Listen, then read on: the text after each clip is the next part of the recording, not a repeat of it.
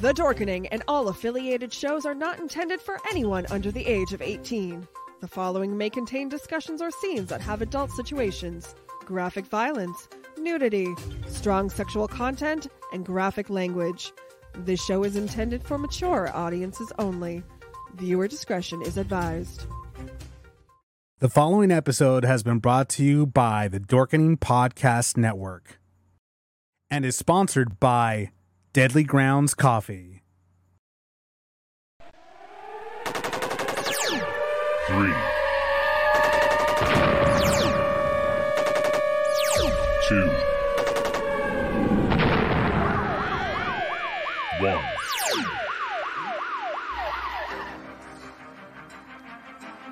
And now, you're tuned into the Navarro Miller Report, featuring the hottest in news, entertainment, sports, and all those topics for the mainstream audience. The Navarro Miller Report. Examine your reality.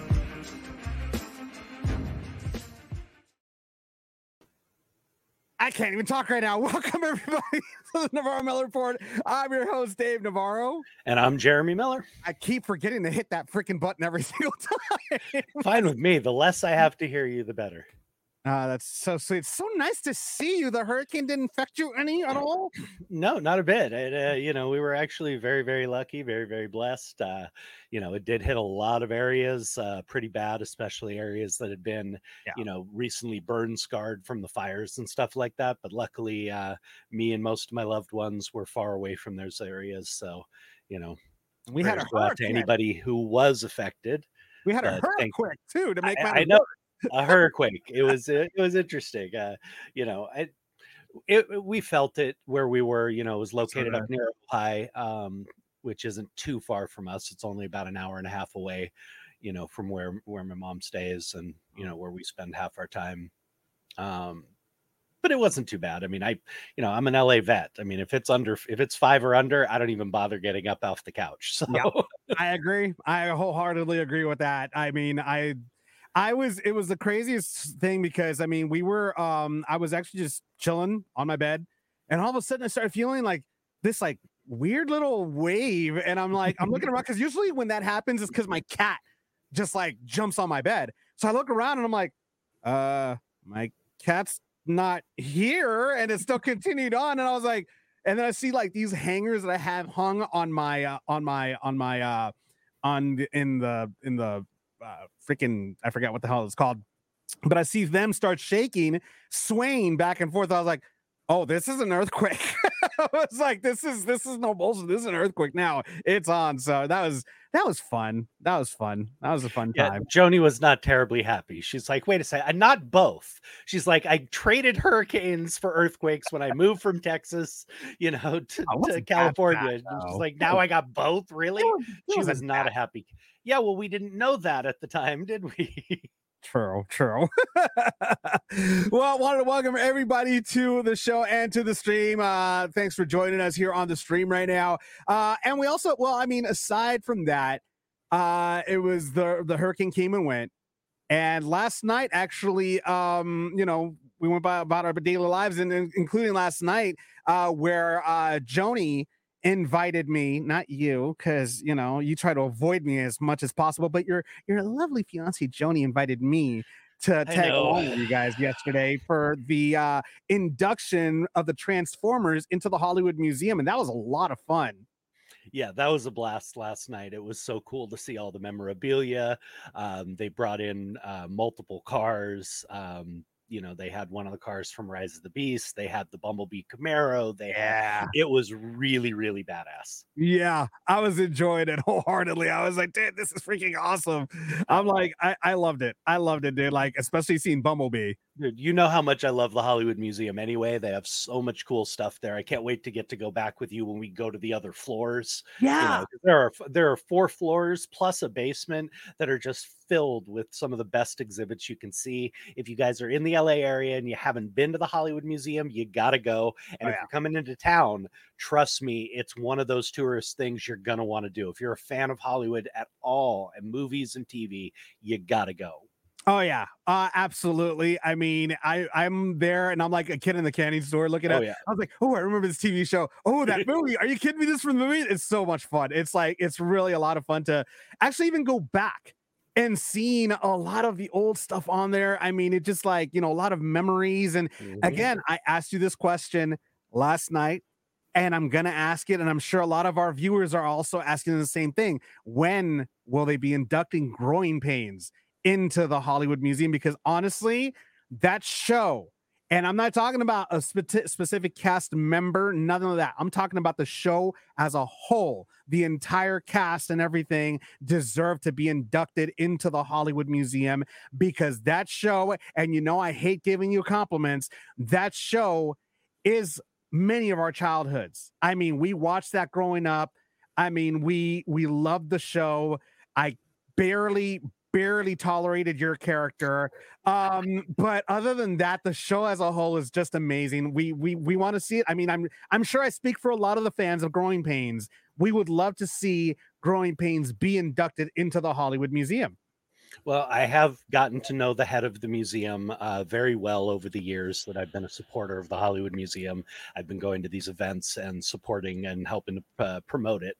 So we have talked about it. Um, we've talked about possibly be doing an Alan tribute, you know, something specifically to Alan since he passed, and because he was so iconic in all of television, you know, his his ill-fated talk show which was actually really good it's just they stuck him against johnny carson and you know alan's favorite joke always was they always said no one could beat carson and i was the man they hired to prove it.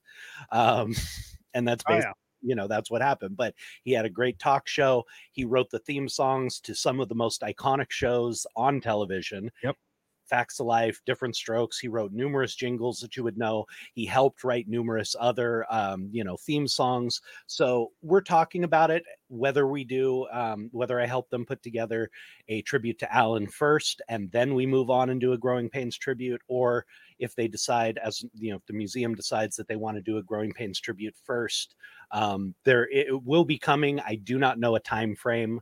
Um, my guess would be sometime in the next year or two because it will take a- a while to get you know as much memorabilia as we can you know i got to call all the cast and see what they still have on hand i got to try and track down producers and people who may have things ex wardrobe people all that stuff it's going to take a while once they once they give me the green light but it is in talks and uh, growing pains will be there at some point soon I mean, I gotta tell you, it happens. I'm gonna. This, I'm not. I'm gonna cry. I am most definitely gonna cry. I'm gonna be teary eyed if I if, like when I'm there because I know I'm gonna end up being there one way or another. Uh, not invited by you, of course, but by Of Joey. course. So you know, I mean, I'm gonna be there, and uh, I'm gonna I'm gonna cry, dude. Like if I see that, I'm gonna definitely get emotional uh, when I see when when it happens because it will happen. I know it will happen. uh, it'll be a serious honor when when growing pains is is given its spot in the museum um, that place is such a special place and there's so many iconic shows and to be included in that would be an amazing honor um, yeah i may shed a tear too i can tell you if they do an alan tribute i'll definitely be a mess that that's not even a question And- but I mean, and I just want to say that, um, you know, we do have people that are agreeing. Uh, you know, I mean, we have JC that's saying, uh, you know, uh, that's saying that. Uh, actually, that's not the that's the wrong one. Uh, is that? Uh, oh my God, there's just so many comments right now. There we go, I found it. JC saying, uh, Dave Navarro, you're dead on. They should add stuff from Growing Pains, absolutely. Uh, you also have uh, Carl saying, uh, Carl McDonald saying, I totally agree. Um, and you have uh, Joe saying I was about the same age as little Ben. So, and of course, you have uh, your uh, lovely fiance saying, Preach, Dave Navarro. So, I mean, everybody agrees. We all agree that that should, in fact, happen. Well, like I said, it has been discussed. Uh, Donelle Dadigan, who is the amazing head of the museum, um, her and I have had many discussions about this, and it will be coming at some point. Um, so it's really an honor, and uh, I can't wait to see it. It'll take some time, like I said, to put together, but it will be coming soon. And I also uh, wanted to go ahead and welcome uh, TikTok because we are also live on TikTok. I can't forget the TikTok peeps out there. So welcome everybody to the show as well. Uh, we also uh, Michael also commented saying, uh, "Great idea, Jeremy. Alan Thicke was an a- was an amazing person. Kindly let us know." Absolutely. no, whenever whenever I get any news on this, you guys will definitely be the first to know um, you know, when the exhibit would be open or when they're planning on adding it to the museum. And also, uh, Carl says if it happens, Jeremy, send them one of the extra caricatures. Oh, absolutely. I still have them. Um, I still have the one I had and the copy. And um, I gave uh, Kirk one last time I saw him, Carl. And I haven't seen Tracy and Joanna in a, in a bit, but next time I see them, I'll be giving them theirs too. Carl did the most amazing uh, caricature, caricature of the cast and then an individual of us as well. And it was just so freaking cool. He's really talented. Um, so, yeah, that's that's uh that's something that I'm actually going to, you know, present them and see if they want to put up as well. Nice, nice. And, you know, so, there's some classic things. I'm hoping to get maybe, you know, Kirk's iconic leather bomber jacket. Um, you know, yeah, there, there's he always wore all the time on the yeah, show. I remember that. There's there's many different things that were kind of classic for the characters, um, or for different scenes from the home. So there's certain things I have my mind set on that I'd love to be able to get a hold of if we can track them down. Uh, real quick, and I hate to have to go ahead and say this, I have no choice. One Nation on TikTok is saying, uh, USC, woohoo, Jeremy, fight on. I can't even say Fight it. on One Nation. Game day tomorrow. I will be there for opening day. Oh, God. Not there's gonna be like what? Maybe there's, there's gonna like the seats are gonna be like empty, right? I'm, I'm pretty sure because everybody hates USC yeah, uh, Heisman Trophy winner returning, and no, uh, whatever. Okay, whatever. Moving on. I hate you all. Anyways, moving on to some again. Wonderful time last night. Had a blast. Transformers. That was really cool to watch, and it was great to see a lot of. Uh, it was a star-studded event. We had a lot of people, a lot of different celebrities were in there. Uh, besides yourself, I mean, we had people from Young and the Restless. Maria Conchita Alonso was there. Mm-hmm. I mean, we had a lot of like people that were there to honor the Transformers being uh, inducted into the Hollywood Museum. There's a lot of people who support the museum.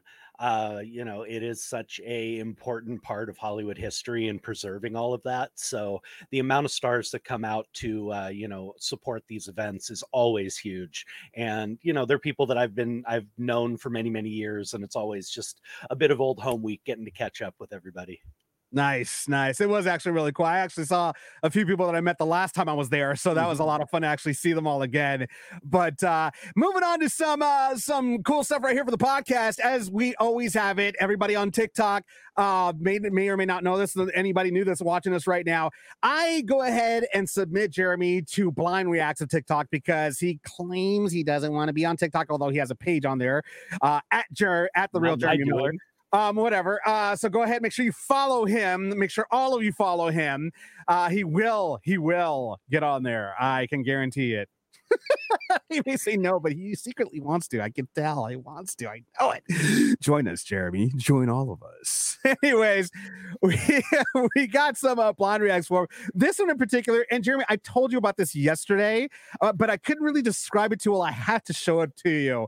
This particular TikTok has to do with the intelligence of a person and a tire. Check it out. Okay, so if this is where it's leaking, then why isn't this flat and it's flat down there? Um I just I I I had to show you that one because well um Jeremy, what are your thoughts? I can't. Evil dude. That is terribly frightening. Um, somebody can't figure that out. Uh, oh, the comments were hilarious. Oh, I'm sure people were going insane on that. I, I, I, I don't know what to tell you. I mean, given there's some people who just don't know anything about cars, but you know, basic common sense should tell you the pressure of the car pushing down on the tire is what causes it to be flat. Um, down there there's no pressure up top i it's a very common sense kind of a thing you would hope somebody could kind of just look at and understand but apparently not um i blame it on god i'm so worried about the future of, uh, i think i think el nino had something to do with that with that Dude, I am telling you, our our our species is is going extinct on a very fast scale. Oh my goodness. I blame society. oh, Carl had the best response to that one. Florida woman? that was the best response. Oh, and Meg's not on to defend herself. actually, no, Meg is actually watching a little bit. She's from Florida, she's from Tallahassee. So that was the best response. So I love it. oh my God. Moving on to another one. This next one has to do with a pilot messing with his passengers on a plane and making them a little bit nervous with some of the things he said on the speaker. Check it out. Assalamu alaikum, brothers and sisters. This is your pilot, Muhammad Ali Abdullah Ibrahim. Uh, we just want to thank you for flying Southwest. Uh, this is your last flight.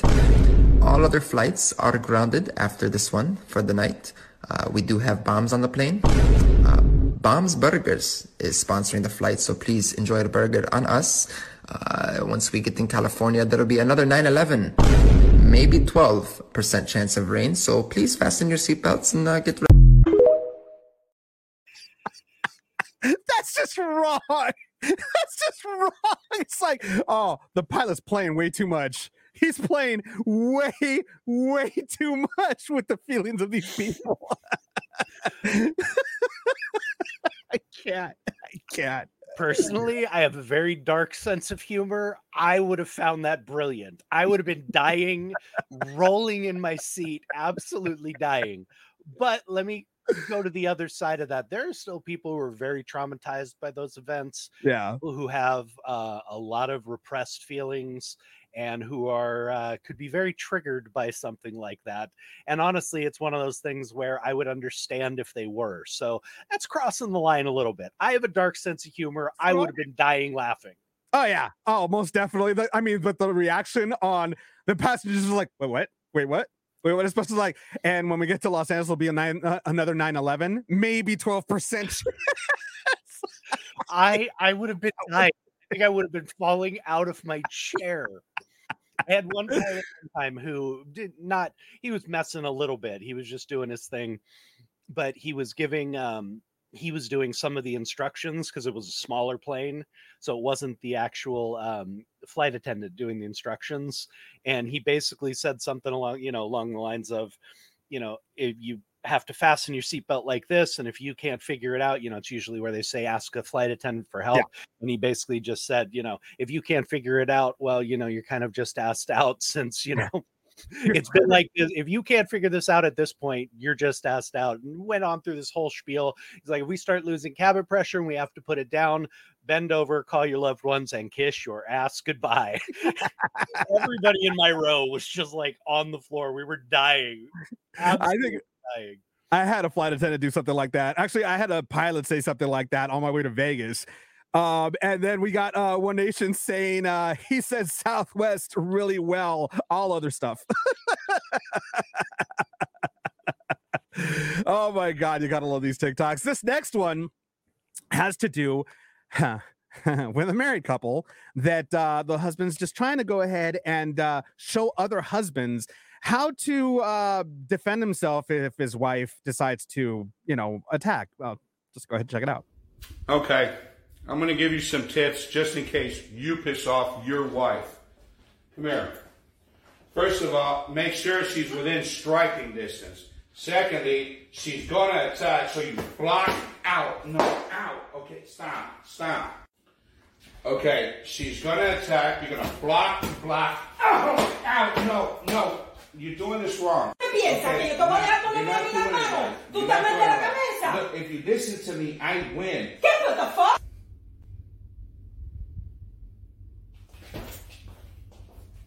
Bro. okay, I'm gonna give you some tips. Sorry. She's gonna hit him with the chancla one last time for good measure. I was going to say chunkla power, baby. Uh, oh my god! I, I know nothing about that. I don't need that. My I, my beautiful is so sweet. I, I I that is, you know, that's that's somebody else. I I've I Jeremy, Jeremy, blink twice. blink twice if you're in trouble. oh, you're dead. You're so dead. I know she's gonna kill me. Oh yeah. Oh yeah. Folks, if uh we don't see Jeremy Miller next Friday on next Friday's show, um, we'll know why. I'll start leaving like Chris Titus, you know, when he was a kid and knew his dad was pissed, start leaving messages. I am not in China. Oh. Look for the body. well, it's actually funny. Joni is actually joining me on TikTok, Oh boy. and she went ahead and said, "Hey, I know where you sleep."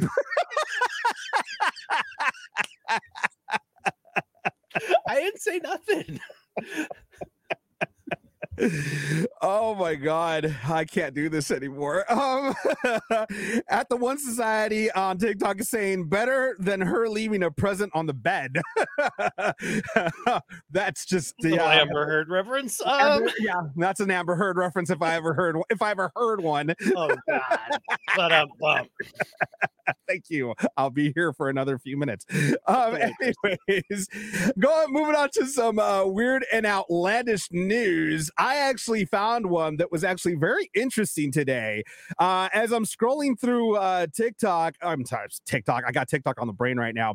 As i'm scrolling through Pubity uh, at Pubity on instagram i noticed that there was a story having to do with aliens. And as we all know uh, that's a really hot topic for many people right now and according to at Pubity, it says uh, a NASA scientist says she's absolutely certain there's alien life in our solar system, and they're most likely hiding in Venus. I'm sure she probably meant Uranus, but anyways, uh, according to Dr. Sorry, I had to yeah, had to go there. To go there.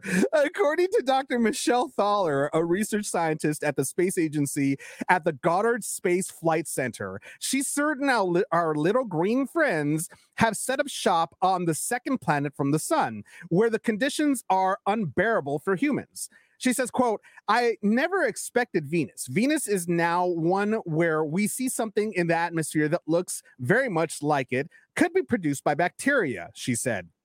She continued on to say, I think it's only a matter of time until we have proof that it's in the solar system, Dr. Thaller said while speaking about collecting evidence to confirm life beyond Earth. Um, and this comes actually just days after. Uh, well, we'll get into that one in a second. But first, I want to hear your opinion, Jerry, because I know you probably your brain's probably like rolling right now with thoughts about this at this time. Not so much rolling. It's really just one thing. You know, whenever I hear a scientist say they are certain, Yeah. uh, it, it makes me laugh because there is no certainty in science. And any real scientist will admit that. It's all You know, probability. it's all probability and seeing things test out but every every theory which is ends up being proven you know still has a chance at being disproven or proven that there's more to the story. Mhm. you know there's a very famous uh, scene in friends where phoebe basically rips ross apart about his belief that there is no you know possibility besides evolution all this and you know she breaks it down how scientists at one point were certain that the atom was the smallest thing in the you know universe until they broke it open and found all this other crap you know so on and so forth. So science can only be as certain as the information at the time allows it to be. And that's why scientific knowledge is always evolving and changing. So it, it makes me laugh when i hear a scientist say that they are certain because there is no certainty in science.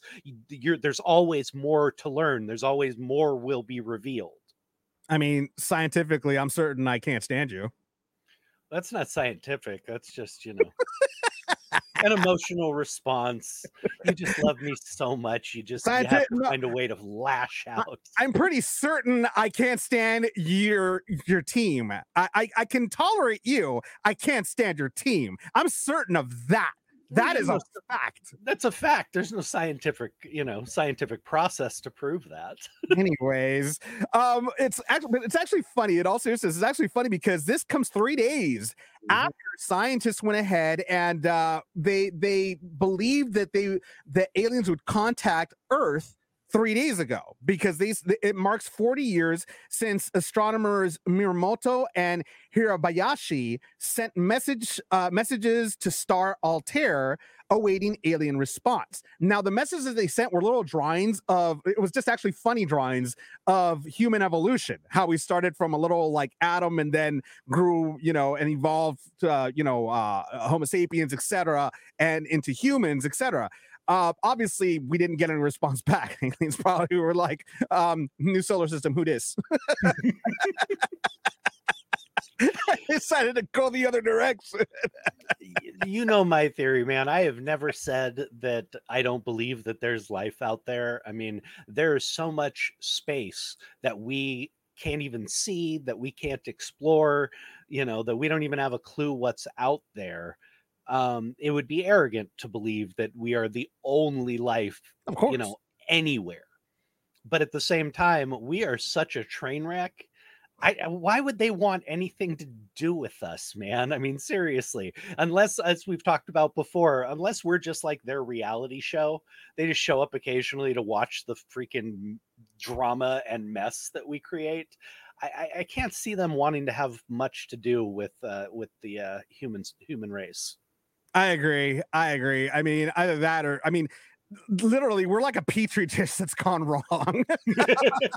like really, really wrong. it's it's like the line in Men in Black. You know, Tommy Lee Jones has the little translator that he's shown to Will Smith. He's like, we're not even supposed to have this in in most enlightened galaxies. You know, Human thought is human, no- human thought is is is so primitive. It's considered it's considered an infectious disease. disease. Yeah, no, it's So, bad. That's how I would, you know, think that any highly intelligent life, you know, it's been living out in space for Lord knows how long, um, would probably view us. Oh, and it's and I wouldn't doubt it. I wouldn't doubt it. I mean, uh, you know, case in point, at the one society saying it's all about the probing. Done with TikTok. I can't do this anymore. I keep saying that, but I keep coming back, and I'm going to bring you with me, Jeremy. Bring you with me. I'm saying we got we got some more awesome stuff to talk about with you guys today in entertainment news. But uh, before we get into that, we have some messages from our wonderful sponsors coming up next. Everyone thinks because you're a zombie, you don't know good coffee. Well, they're wrong. There's only one brew that gets my seal of approval. Deadly Grounds coffee is my guilty pleasure. The aroma is so intoxicating. It brings all of my neighbors out of the woodwork. Deadly Grounds coffee. Coffee to die for and zombie approved. It's good to get a little deadly. Use the front door! Oh, they're so disgusting. I swear, I think uh, the aliens saw that commercial and were like, "Ha, funny." we'll just turn the other way. I'm sorry, the commercial makes me smile and chuckle every single time. Hey, use the front door. Oh, they're so disgusting. I like that part. That's one of my favorite parts. I'll be honest.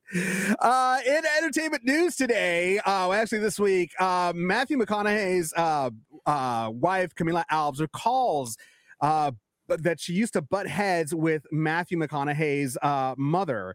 And uh, she was actually on uh, the Biscuits and Jam podcast, and she went ahead and actually, I actually wanted to talk about this on the radio show, but I, I got cut out of time, and there was no way I could talk about this. I'll dive more into this, so I'm happy I was able to save it for the podcast instead.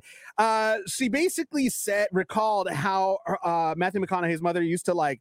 Uh, do certain things early on in their relationship when she was dating Matthew. Uh, she said, quote, she did all these things when I first came in the picture. Uh, she was really testing me. I mean, really testing me. She would call me by all of Matthew's ex-girlfriend's names. Uh, she would start speaking Spanish with me in a very broken way, kind of putting me down a bit. I mean, all kinds of stuff. Then she tried to actually, she tried to connect with his mother by bringing her along to one of her shoots in Istanbul. And she said that the whole quote, the whole way there, the whole plane ride to Istanbul, she was telling me all these stories and putting all these things in my head. Enough that when we landed, I was like, okay, all right, let me buckle up, let me get ready for this situation.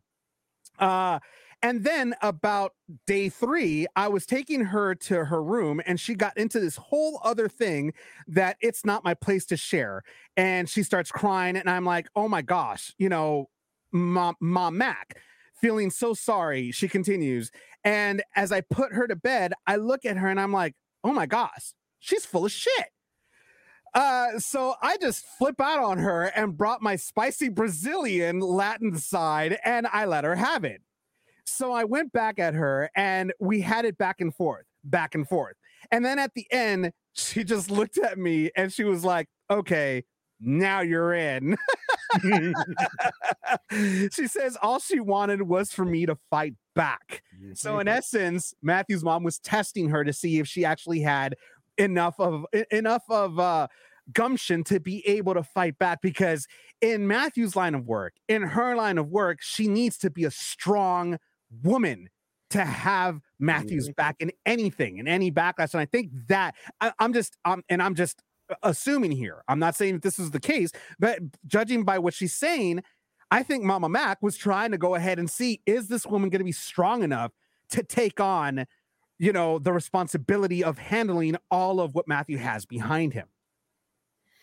It makes sense to me. I mean, I've known many people, many friends who have had issues um, with in laws at the beginning of the relationship, throughout the relationship. A lot of times these things, you know, rectify themselves. Um, sometimes, it, like in this case, they're just testing them. Um, you know, I had a friend who was from a very, very wealthy family. I'm not going to name names, but you guys would recognize the family name. And basically his dad would offer any girl that you know he was getting serious about money to go away. Just to see if they'd take it. I think you, I remember this. were- Though, yeah. just to see if they were for real. You know he wasn't it's not that he disliked them or anything else but he would offer them an exorbitant amount of money just to see if they'd leave. And you know he had a couple takers. Um but it's, some parents feel the need to you know test people i i don't technically agree with that uh personally i think it's a little manipulative um you know i think you just get to know somebody as you get to know them and I, I I don't agree with the whole manipulating somebody into doing something like that to prove something to you, but some people feel the need. Uh, but you know, in-law relationships can be interesting. I mean, when I first started, when I first started dating Joni, and we're doing the long about, I was, distance I was about to ask you that too. Yeah. You know, Joni's parents extremely conservative. We've talked about this before. Her father's Mm-hmm. pastor, mom's pastor's wife. I mean, extremely conservative. I mean, I've said it before. Her dad makes John Lithgow's character in Footloose look like a wild man.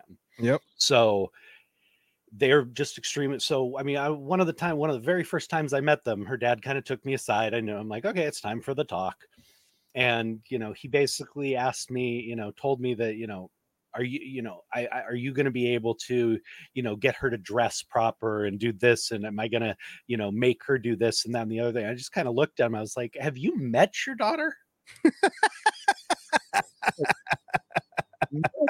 makes her do anything. Or have Nope. you not figured that out yet? Um, It's like if you guys couldn't make her do anything, what makes you think I will?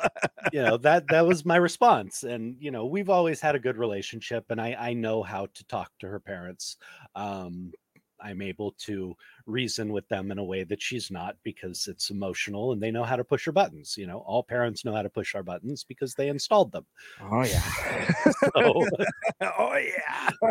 they did the installation they still know where they are That's very true. That's very true. Joe is saying nobody puts baby in a corner. That's very true. Those are true facts right there.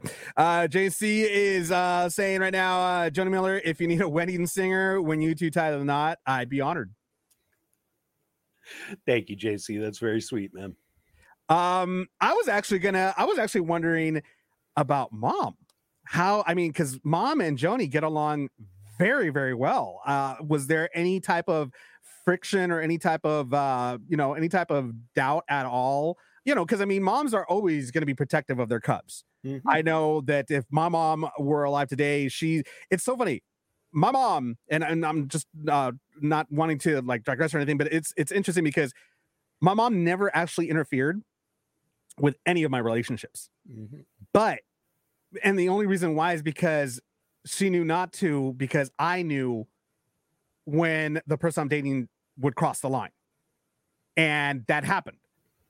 And my mom, she would just like I I for me to actually want to be with the person I want to be with, they have to get along with my mom. That was the number one rule. And the mm-hmm. person I was with, there was only one time, one time that I was dating a girl that totally dismissed my mom, would ignore her, like not even like have, want to bond with her or anything. I gave her a chance the first time. I thought maybe, okay, she's having an off day. You got to give people the benefit of the doubt. She did it this again the second time. There was not a 3rd Mm-hmm. That was the bottom line. And my mom, you remember how my mom was? Oh, Sweetest, kindest, dearest person. love her instantly. I mean, that was her. That was who she was. How could you not love that woman? And the moment that happened, I was like, You're done. My mom, all she did was smile. She's like, Okay. That's all she did. She didn't have to do it because she knew damn well what I would do. She Mhm. knew what I would do. She knew that it wouldn't take much. That's how she Oh. was because she knew who she raised. I was very blessed in that my mom saw how Joni had basically saved my life. You know, I mean, I was not in a great place, hated all women. I mean, it's, I mean, not hated all women, but for a relation, I mean, I was not interested in dating. You know, women are evil and just want to destroy you. You know, I, I was not a, not in a good place when I met Joni. And the funny thing is, my mom called it. I think I've told you this story before. Before Mhm. I went to New Orleans, uh, my little brother was talking about was getting very serious with his girl at the time and was talking about proposing to her. And I basically just like laughed. I was like, yeah, "Good luck with that." and she looked at me and said, "You know what? You're coming back from New Orleans with a woman." the hell I am. And sure enough, I did. And um, They know. Mom really got to know Joni the first summer we were together. I, I've told you I brought Joni and the boys out to California to stay with us and to do all the you know touristy things and just to spend time together. And a I think one or two week trip turned into almost six and a half weeks, and we just had a wonderful time. And at the end of the trip, Mom just had a little card that she kind of slipped it slipped her that basically said, "Thank you for making my son so happy." That's awesome. So, you know, from day one, mom could see the changes. She could see how happy Joni made me. And, you know, my mom, that's all she ever wanted. And it's it's it's crazy because even my mom told me how her interaction with my grandmother was. They mind you, they never met until my dad took us when I was six years old down to El Salvador to meet my family because we hadn't seen him. Like my dad hadn't seen him in years. He hadn't been to El Salvador in years, and he figured this would be a good opportunity for him to introduce my my grandmother to me to my mom because they never met. Instant love the moment they met. Mhm. They both got along so well. my, mom- my mom tells me the story because the thing is, as a six year old, I didn't know that much Spanish. And of course, it's a Spanish speaking country. So I used to talk to my mom in English. She would respond to me in Spanish. That's the reason why I became so very well versed bilingually. And my grandma started talking to me in Spanish. And I looked at my grandma and I'm like, Grandma, you need to go to school and learn English. Six years old. But the time, the moment that I embarrassed my mom wasn't that. My mom used to have this saying in Spanish, ah, tu abuelita, which means, ah, your grandmother. She said that in front of my grandmother. and my grandma, she just looked at my mom's like, ah, so your grandmother, huh? My mom turned bright red. She was so embarrassed. And my mom, she was like, You see the trouble you got me in? oh, that's awesome. Great story. Oh, yeah, God. you know, at the interpersonal relationships with families and in-laws and all that kind of stuff, it can be very, very, very difficult. Very tricky. Um, you know, I'm speaking from experience as well, and uh, you know that my oldest son, you know all about that, and there's some in-law issues there, and so on. So, um, you know, it's it's it's variable. I'm glad that it worked out for them. I'm glad that you know Matt's mom was only kind of testing her and looking to see if she was for real and if she could stand up for herself. But uh, you know, in general, I, I I don't recommend you know trying to manipulate somebody to get a result you want. And according to Camila, after that, everything was smooth sailing after that. Mhm. They have had an, nothing but an incredible relationship with one another. That's Uh, awesome. She loves her mother. Her mother in law loves her. I mean, all is well. Everything's well. Everything worked out perfectly. That's all the mom wanted to know. She had the balls to stand up to her, and she got her response, and that's all she wanted. That's, all she very wanted. cool. I'm So- glad it all worked out. In other entertainment news, uh, obviously we all know the issue going on with uh, Michael Oher and uh, you know the Blind Side and how he claims that uh, he was under conservatorship, how you know he kind of got screwed out of uh, you know making any money off of the blind side. Now he's talking about some inaccuracies that happened in the movie. But according to producers of the blind side, there were no inaccuracies. They went ahead and posted a statement saying, quote, we feel it is now important for us to respond to some recent media reports, which include many mischaracterizations and uninformed opinions.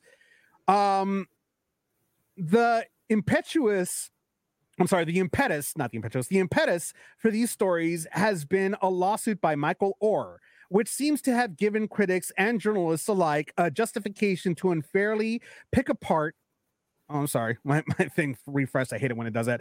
Uh, to unfairly uh, pick apart the movie 14 years later. Some going so far as to call it fake or a lie. Uh, they went ahead to basically say that the film will never be a lie or fake. That was the bottom line that they went ahead and said. Now, obviously, in many movies, there's going to be discrepancies. Not everything's going to be, you know, down the middle or anything like that. Because it was if it's a biopic of somebody's life, there's going to be certain things that you know obviously are going to be off. Um, but I I don't know. I think Oher either is trying to either remain relevant in the spotlight or is trying to find a cash a cash out or is telling the truth. It could be any of these things. Mm-hmm. That's Um, the thing. We just don't know at this point. You know, it is so much of a he said, she said. I don't even know how much we'll know for sure once this goes to trial and more facts start coming out. But what I can say is I've been around enough um, book adaptations, biography adaptations, and things like that to know that unless you want to make a six to seven hour film, events have to be condensed. Sometimes characters have to be condensed. There are sometimes characters who do something in a film, a biography pick, that they didn't do. It was a completely other character or a completely other person in the true story, but they didn't have enough, you know, time to introduce that other person mm-hmm. That's that's just the writing process of this. So i can understand when the producers and the writers say that this will never be a lie because what they're trying to do when you do these films is get the overall feel and overall picture across. Mhm. some smaller details are always going to be like i said condensed nixed changed. Um, some things are changed for dramatic effect because it needs it for the film um, I can tell you right now that you know in putting together the film out adap- you know the script adaptation for the book that I wrote with Dr. Brandon for When I Wished Upon a Star, there is going to be a lot of things that are not exactly accurate. Uh, to put all of that information into a two-hour film is very difficult. So I can see where he would be coming from. He may be completely correct that, you know, these things were totally off and false, but there may have been reasons why they wrote them that way, you know, trying to make sure they fit as much of the important details into the story as they could. So I, this is a really messy situation. Um, I honestly, I mean, there's no side to pick because we don't know anything. Uh, the fact that the Tuohy family, who is the family that was his conservators, have offered to end the conservatorship or whatever it was and end it outright with no battle and no problems, um, you know, can mean one of two things. It can mean that there's nothing left for them to gain by doing it, or that, you know, they never meant for this to be a bad thing and they were only trying to help. And now that he views it as a problem, they're willing to get rid of it. We just don't know. All I know is this is a total mess. I feel bad for all of them because we, I mean, there's obviously a lot of grievances on both sides. There's a lot of hurt on both sides right now, and it just sucks. I mean, you know, and especially like if you watch the movie, the amount of love that was a that was in that family in that movie, and now this, it's really heartbreaking to see something like this. It, and it's oh, always money. It's always money that has to do with it every single time. It always has to do with money, and that's that's tragic. That it has to do with that. I mean, um, we have uh, Joe actually uh, is mentioning something about, uh, and you've seen this movie. I haven't seen it yet. Uh, I felt that Weird Al Yankovic uh, biopic was a bit exaggerated.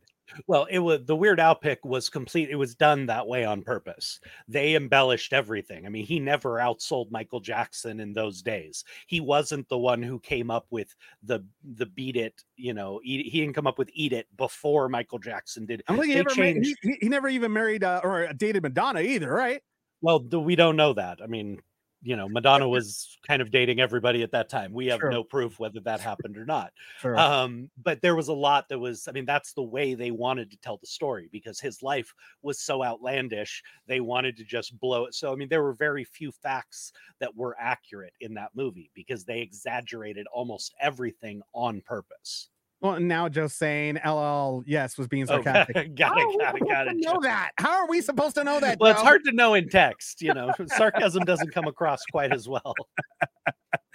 uh, JC actually went ahead and uh, said uh, Oher is a limelight addict. Excuse the vernacular. The film was based on the real story, and he's just out to get in on its popularity more than the film brought in when it first premiered. Um, JC, I don't know if we know enough about this yet to make that kind of call. Honestly, um, you know, my feeling leans a little bit towards that uh, just after seeing some of the interviews, you know, body language, the way they're talking about it. I kind of lean that way, but I don't think we have enough facts to come to that conclusion yet. I really don't. Um, we don't know enough about these people. They haven't lived their life in the limelight. We don't know what was done and what wasn't done at this point. Uh, but I, my inclination would be to agree with you. But I don't think we're at a point where we can, you know, we can really say that. well, I guess That's uh, just my opinion. Well, like you said, we're just gonna have to wait and find out what happens with the results of everything, you know, with the trial, if it goes to trial, and unless there's a settlement somewhere between now and then, you know. But I don't, I don't think there's gonna be a settlement. I don't think. I think they're gonna go to trial for this. So Well, I don't see how there could really be a settlement. Uh, the family's already said that you know they only made this much money off of it. it was not millions and millions and millions of dollars like he has claimed. Uh, they've been willing to open up the books and show what they actually you know got out of it. So uh, I don't know where these millions that he would be trying to get would come from. Well, we'll just have to wait and see and find out. Uh, in other entertainment news, uh, movies and TV shows affected by the strike. Obviously, we still know that uh, Screen Actors Guild and Writers Guild of America are both still on strike. How many? How long is it now? Like how long? Like writers have Two months? been over 120 days i think at this point and uh, i think it's coming up on 120 days or we just passed it and uh, the actors joined almost two months ago now so i think we're at seven weeks for the actors. So it's uh yeah this has really slowed things down. I have a lot of friends that are as i've told you from every you know actors writers uh, cameramen lighting guys prop guys you know friends i've had for years who aren't working. You know there are some shows that were able to kind of finagle around it because they weren't having new stuff written for them different types of shows but even those are starting to go down now. They're starting to go dark so this is affecting the entire industry and at some point you know these streaming companies are going to run out of content you know it's saving their bottom line at the moment, but they're losing money hand over fist on projects that they've already greenlit, projects they've already put money into that are just sitting dead and stagnant now. So this is hurting the entire industry. And at some point, it's going to get painful enough that both sides are going to have to start making some concessions. According to uh, the AssociatedPress.com, it says right here, uh, quote, late night talk shows and many television productions were put on long term hiatus due to the writer's strike. Movie tent poles, um, sorry, movie tent poles, some in mid production have shut down too, from Ridley Scott's Gladiator sequel to Deadpool 3. And studios are also pushing some of their completed films into 2024 as well. On Thursday, Warner Brothers reshuffled several films, notably moving Dune 2 from November to March 2024. The studio also shifted the release date of a Lord of the Rings movie that will now arrive in theaters in December 2024. yeah it's this is creating a giant mess and as i've said i'm not looking you know as an actor i'm not looking for the you know the producers not the producers but you know the the big production houses to give the actors absolutely everything they ask for but the original proposal that was done the or at least the last proposal that was done before the strike was an incredibly reasonable document. It really was. And it seems to me the only reason that they would reject something like that is because, again, they're being greedy. They don't want, they've had it very good for 15 years now with all the streaming. They've been making insane amounts of money without having to pay the people who actually gave them that product. Now they don't want to have to pay for it. They want to keep that sweetheart deal going. And that's just not going to happen. There's, there's no, that's going to have to change but they don't have to give everything. A good negotiation is when both sides end up unhappy.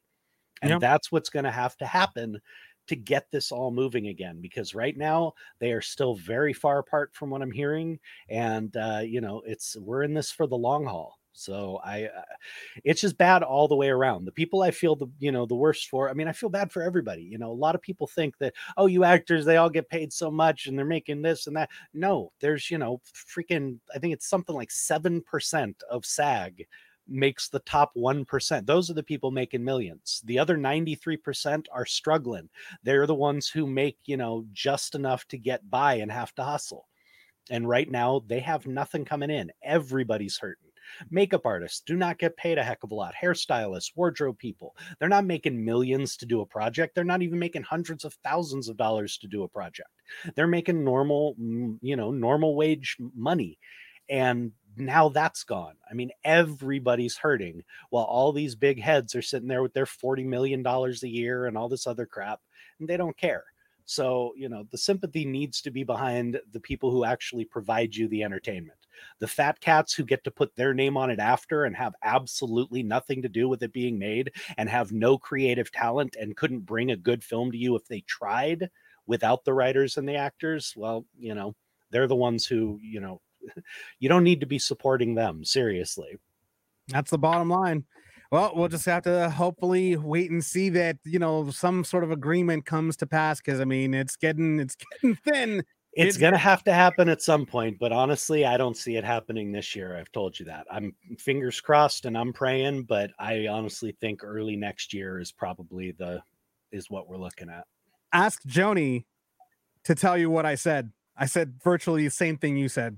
I said damn near verbatim what you just said because I just had that feeling. So we'll just have to wait. Coming up next, we got some sports talk for you right after this. Listening to stuff has never been so enjoyable. If you had the misfortune to have been born after 1990, then you missed out on a lot of cool stuff. Then Is Now podcast is here to remedy that. Join Rigor and his dedicated band of rotating hosts as they tackle pop culture of the past and how it relates today. From celebrity interviews to film and TV discussion and beyond, Then Is Now podcast brings you up to speed on all the cool stuff that you should know about. Plus, the East meets the West. If you enjoy movies that have lots of shooting and fighting, then there's a whole world of films out there that you don't even know about.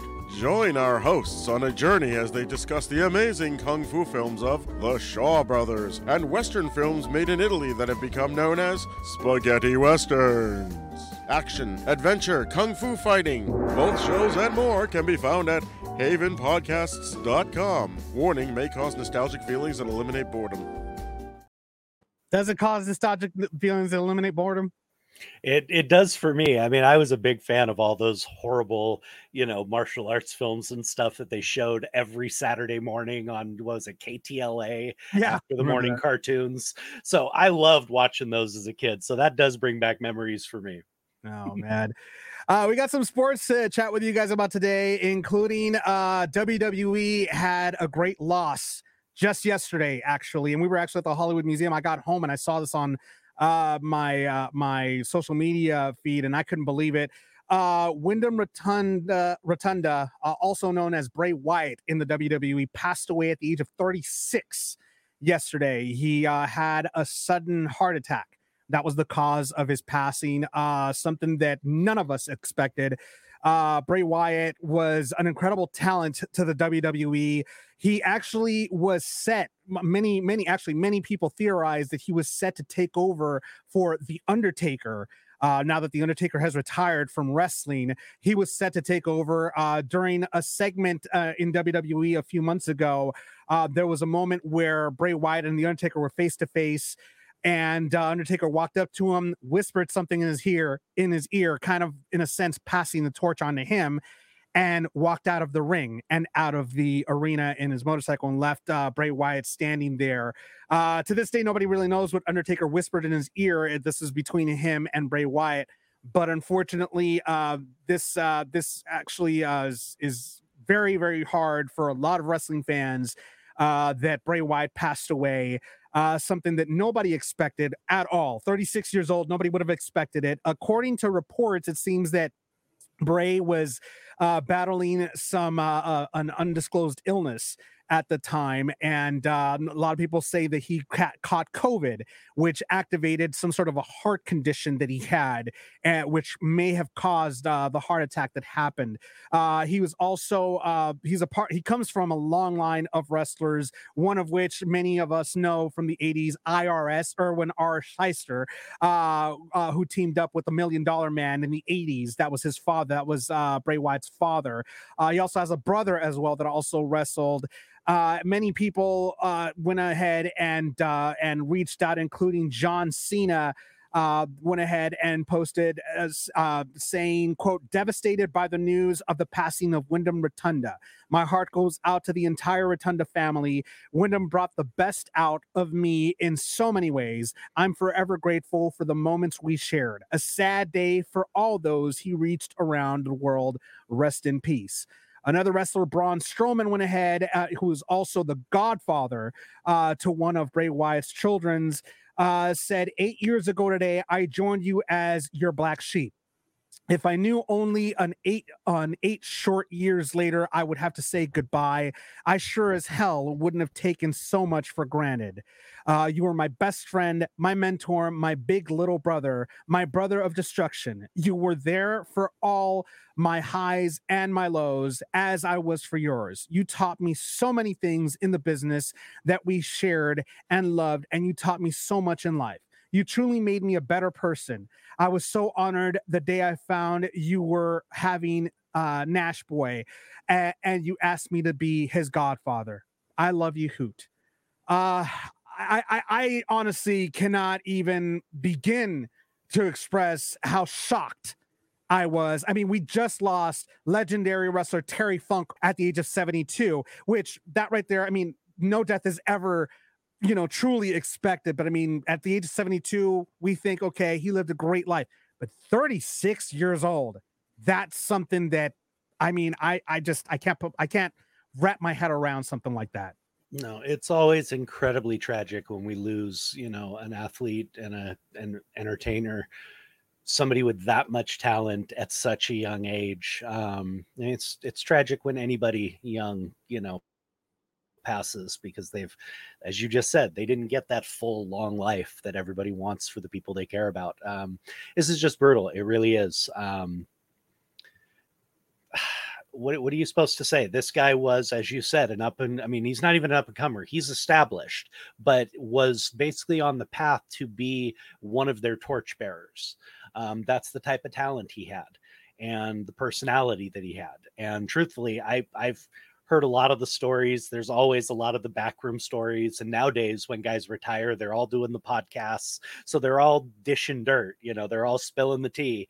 And there's no Bray Wyatt stories, you know. I mean, nobody talks about him rubbing people the wrong way. Nobody talks about him, you know, working too stiff and having to get a receipt and get popped or something, or causing drama backstage, or you know, being a little bitch, whatever it is you never heard that stuff about him. This was a guy that people loved to work with, that they loved wrestling with, they loved having around, and to lose him so young is an absolute tragedy.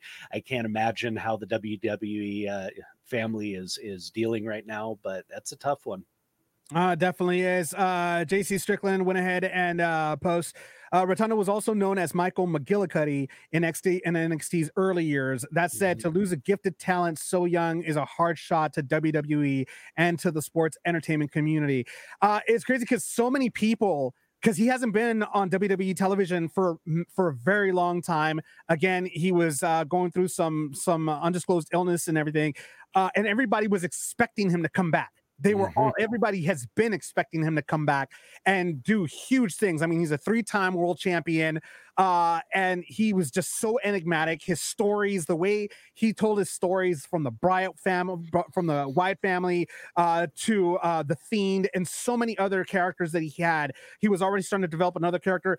He was just an enigmatic character in the WWE, which is what we lost when we lost the Undertaker to retirement. Mm-hmm. You know, we needed a new version of the Undertaker, and now no more. There's just it's just sad. It's just a sad, sad day in uh, wrestling, to be honest with you. And uh, our condolences go to the Rotunda family and every single WWE fan who was affected by this great loss in wrestling. Are definitely that. Uh, in other sports news, uh, Bronny James uh, gets test results back. I mean, talk about heart conditions. This is actually uh, good news, actually, uh, that uh, that happened here, uh, Jeremy. It is. Um, see, Bronny James got his results back from the heart uh, tests that they did.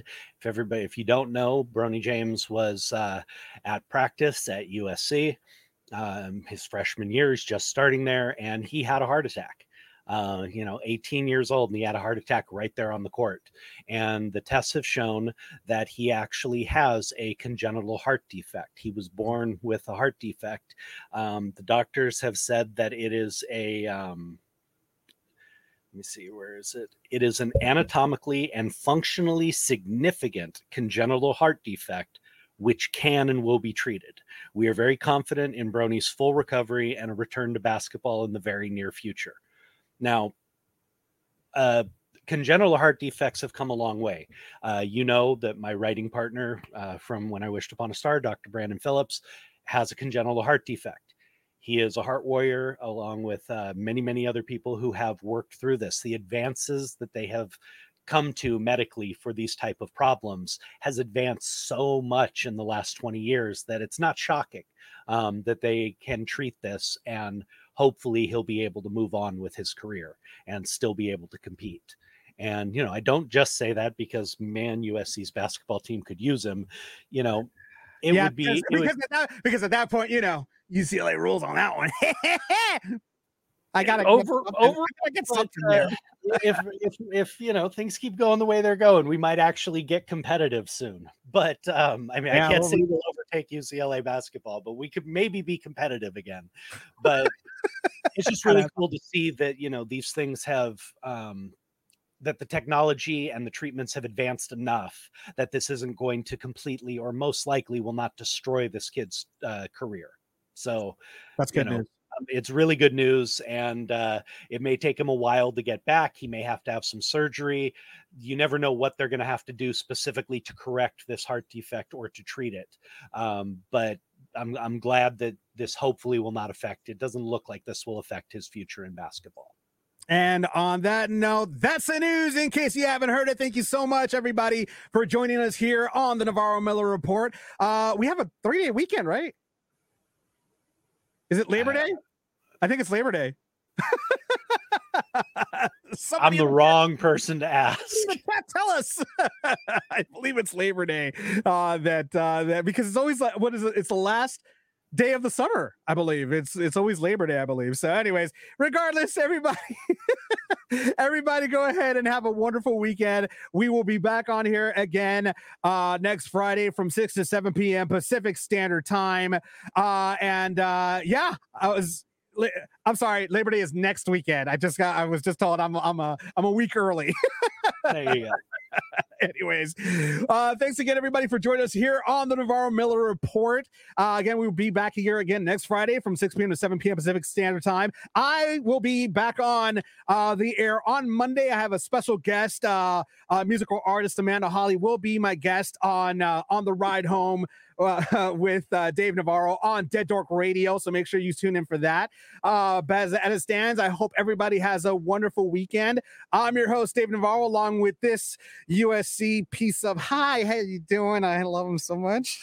i'm jeremy miller fight on baby we will see everybody here next time, right here on the Navarro Miller Report. We'll see you guys all next time. Have a good night, everybody.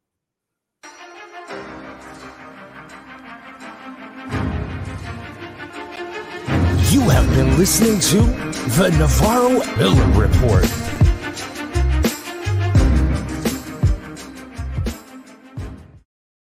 This episode of the Navarro Miller Report was brought to you by the Dorkening Podcast Network and sponsored by Deadly Grounds Coffee.